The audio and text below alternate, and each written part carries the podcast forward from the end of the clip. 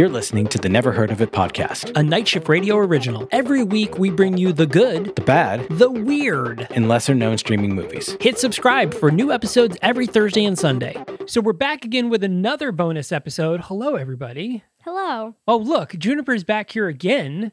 Uh, so she's joining me again for the second time this month, and we're gonna do it one more time. But for the second time this month, she is uh, she has joined us because uh, Sabrina is off moving. So she is uh, Juniper is filling in for our bonus episode. So for everyone over on YouTube, say hi, wave hi to everyone over on YouTube, and for those of you listening on your podcast player of choice, you, you can hear her voice, so you can just say hello. Hello. and uh, hey, while you're watching, while you're listening, make sure to hit subscribe. We have brand new episodes every Thursday and Sunday. Thursday, our episodes come out on both YouTube and podcast, and Sunday is our full movie review episode. So this coming Sunday, we're actually talking about the movie Melancholia. Juniper's not going to be there for that one. Not appropriate for a kid. Uh, but Melancholia is we're continuing on with our chill vibes apocalypse month. So Melancholia is going to be the episode we were talking about. Uh, that one we had to rent. So if you're the type of person that watches movies before we review them, rent Melancholia. I guess you can find it on some of those uh, channels and stuff like that. So that's where you can find it and watch it. Um, but other than that, uh, we're here to talk about something else. So, the big thing that we are talking about this week is actually a show that ended a little over a month ago that's been running on Disney for the past uh, couple of years, and that is the uh, the show The Owl House. Now, Juniper, this is one of your favorite shows, right? Yes, it is. Yeah. What do you? What drew you to this show initially? Like, what made you want to start watching it? Um, I remember hearing about it from my friends, and I remember seeing it on Disney, and I was like, "This seems like a really fun and cute show." Yeah, I, I think it is a very cute show. So, um, the creator of this one was also on uh, shows like Gravity Falls and all those uh, sort of like Cartoon Network type shows or Disney Channel shows. Was was Gravity Falls on Cartoon Network or was that Disney? I guess it was Disney. It's Disney. Yeah, it would have to be Disney because it was on Disney Plus. Yeah, so the entire series is streaming on Disney Plus now in America. So if you want to catch up uh, on the show or watch it for the first time, that is uh, where you can watch it. Obviously, this show was originally designed for like 12 up, uh, 12 and up, but it's. Uh, I really enjoyed watching it. You know, there were a few tear up moments for me, especially the very last episode. Um, I think there's some really cool messages uh, in that one, and it's just sort of fun. You know, it's it's pretty good. So, what is the general plot of Owl House? Like, what is what is the Owl House about? The general plot of Owl House is the main character Luz, a human, um, wanders upon this door to go into this different dimension where um, witches and wizards are basically all real. And she goes and finds the owl lady, Eda. Uh, who is played uh, by Wendy Malick, by the way. So, for those of you who are familiar with that uh, that actress, she was in the shows like Just Shoot Me. She was in the Scrooged movie with uh, Bill Murray. Go on. Um, she ends up living with her, going on magical adventures. Now, why do they call it the Owl House? They call it the Owl House because Eda can got cursed when she was young, so basically she can turn into a bird. Um and her house is kind of shaped like an owl in a way and has a little owl in the door that can like extend and be like long and his name is Hooty. Hooty the Owl. Now, Hooty the Owl is actually voiced by the creator of the show, so that's a fun little fact. hmm Um, and he's like really silly and stuff. And throughout the show, we see him kind of get more mature, but also make Sure. jokes all along the way. as you do. Now, what is uh who are the type of characters that Luz meets? Now, Luz is is how old? How old is Luz in, in the show? Like, what do I you think? She was like um 13, 14. So she's like 13, 14. and She wanders into this uh, world. And then what are the type of uh, people that she befriends or uh, makes enemies of in this world? So in this world, um, first you know she meets Eda, then she meets um this girl named Willow.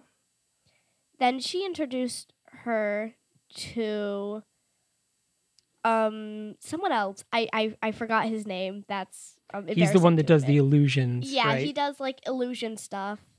Then um she meets this girl named Amity. But the thing is Amity isn't really a friend at first. She's a frenemy. Yeah. Now, these are all kids her age, though, right? Yeah. Yeah. Yeah, I'm asking like I like I don't know. I know. I watched the show with her. So yeah. Yeah. Yeah, so so they all go to like a magic school. Yeah. Uh, which is kind of interesting for it. So it was like it, you see the parallels between Luz's school and their school, but because they're in the magic world, you know, there's there's a lot of elements of like the Harry Potter uh, part of this, Yeah. where like they're like, "What do you mean humans don't do insert weird magical thing to do insert normal human thing?" Um, so there is that sort of like thing. Now, there's not humans in this world either, right? Yeah, there isn't. Um So her being here is kind of like a weird thing. um Yeah. So like Yeah. there's no humans. So yeah. but or at least that we know of, right? yeah, that we know. of. Right. That's ooh. Uh yeah, Mhm. so there's no humans uh that we know of. Everything is is like this. So she gets into this magic world and of course she befriends all these people and you know, they eventually accept her. Now, but the big thing is is that Luz can't do magic. So Mhm. she she kind of struggles fitting in because Mhm. she can't do magic like all the other people. But how does she get around that? She gets around that by using this thing she um finds in the different elements she wants to use for magic called glyphs. Yeah. Um so there's a light glyph, that's the first glyph she ever finds. And she draws it on paper and basically when you like hit it or like add pressure, um a little um ball of light pops up. Oh. Instead of like using the magic, the paper like crumbles in and folds into a ball, then shoots up, then becomes like a light. And then next she finds ice, where same thing, you hit it on the ground, then it becomes a huge ice like thing. Then she finds um like earth, you know? Yeah, I mean, she does. She gets through all of them, all the little elements, and that's cool that she gets that she's able to control them, except, for illusion. Except for illusion, right? Now the the big thing about this series, which why a lot of people uh, like it and why it's considered high acclaim, is because there's there's some special relationships in this show. So very specifically, and this is one that you know is very interesting because it was on Disney. But Luz herself is uh, she ends up in a relationship with another girl throughout the Mhm. series. Uh, what was the girl's name again? Amity. Amity. Yeah. So they start off as enemies and then they end up being in a relationship together. Um, and there's a lot of different dynamics like that. Like we have, you know, Luz is separated from her parent, from her mom. And, you know, there's the idea of like her wanting to go back, but also kind of not really wanting to go back because she's in such a magical land. And then there's the whole idea of like, Eda is separated because she was cursed. She was separated from the rest of her family and it becomes a big deal because you know they kind of shunned her a little bit because she didn't fall in line with what they wanted. So we have the whole idea of like family expectations and this this is true from some of the other characters as well. Um so just the dynamics in the relationships that we see throughout this series were pretty amazing. What were some of like what are some standout moments for you? Like what are some standout Um, episodes when we meet um Amity's um two siblings and they kind of embarrass her. Like that really stood out for me because um it talk it kind of feels like they're talking about how like siblings aren't always the nicest to you, especially around other people. To be like, See, I'm an only child, so I uh, have no idea what other siblings are like. But you were not an only child. You're my only child, yeah, but you were not an only child. Uh, you have many siblings over at your mom's house. yeah, So you know what that was like. So that that felt personal to you. yeah. Yeah, that's good. See, I I was just like I I don't know, maybe brothers and sisters are mean. I have no idea, or maybe they're cool. They I'll never know. I'm too old. They're both. They're both. Yeah, they can be. Uh, what what else? So what what is it about uh, Amity and Luz's relationship that you really liked Um, outside of just them dating too? Yeah. I really liked how we got to see how you're not always friends with someone at first, that you kind of have to progress and like go through differences in a Yeah. way, you know? In a way, yeah, you kind of got to work when you meet somebody at first. You got to kind of work through relationships and figure each other out, right? Like that's that's sometimes the fun of meeting someone for the first time is sort of like figuring each other out and figuring out how you guys fit together, or if you do even at all, because sometimes you're not going to, and that's okay too. I think people forget that it's okay to not fit with someone sometimes. You just be like, hey, we just don't jive together, and that's okay. But we're still going to be nice to each other because it's the right thing to do. Exactly.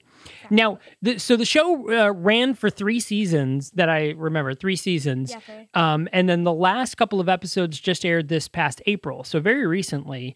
Um, and big emotional episodes. So uh, I don't want to entirely spoil what happens uh, in the final episode, but if you listened last week to our Guardians of the Galaxy 3 um, review, kind of similar vibes. I'm not gonna lie. There was there was a lot of similarities between what happens in that episode of uh, of the last episode of the show and to how Guardians of the Galaxy Volume Three turned out. Um, so I think that was really interesting. That was a fun little parallel. Mhm. Um, but yeah, so like, how did the last episode make you feel? Um, I With no spoilers. Yeah. I got pretty emotional at like kind of like the middle of the end section and really emotional at the beginning and the middle it was kind of like fun and happy. But I cried a lot. I, I can vouch. Yes, there was there was a lot of tears to be had uh, about this show, uh, the Owl House. Now, so uh, what would be your recommendation? Like, if if you like recommend other shows, if you liked this show, you would love the Owl House. Like, what shows would you compare it to? Um if you like Gravity Falls, I think you would like The Owl House because it's the same sort of like magic meets reality, but instead reality meets magic, you know? A little less silly than Gravity Falls, though. Yeah. A lot less silly than Gravity Falls. Um, if you like Amphibia, same exact thing, just a magic world instead of like a frog land. Yeah. And I would say, you know, even even like a show like Steven Universe, like if you Yeah. liked Steven Universe, it has a lot of the same vibe. There's there's a little bit of magical adventure to it, but there's that same sort of like heart to the show because that's Yeah. that's the big thing that I think Owl House has over a show like Gravity Falls, you know, or something like that is that there's more heart to it. It's more of like a yeah. there's there's a journey of emotion in that story, I more like, you know, kind of adventure time esque. And Amphibia is pretty like that. Yeah, Amphibia is pretty like that. Yeah, Yeah. absolutely. Um, yeah, so there's just some other shows that are, are very similar. Um, so that's pretty exciting. Now you recently re-binged uh, all of Steven Universe. Yes, I have. and that was a big one. You you highly recommend that show, I assume. Yes. Yeah. I do. Is there any other shows you you would recommend somebody start watching? What's your favorite right now? Steven Universe. Steven Universe. yeah, it's a Um, big question. Uh, which is uh, streaming on HBO Max. Yeah. HBO, Max has all of Steven Universe. all the movies and Steven Universe Future. Yeah, that's a good one. Yeah, we should just rent through all of that.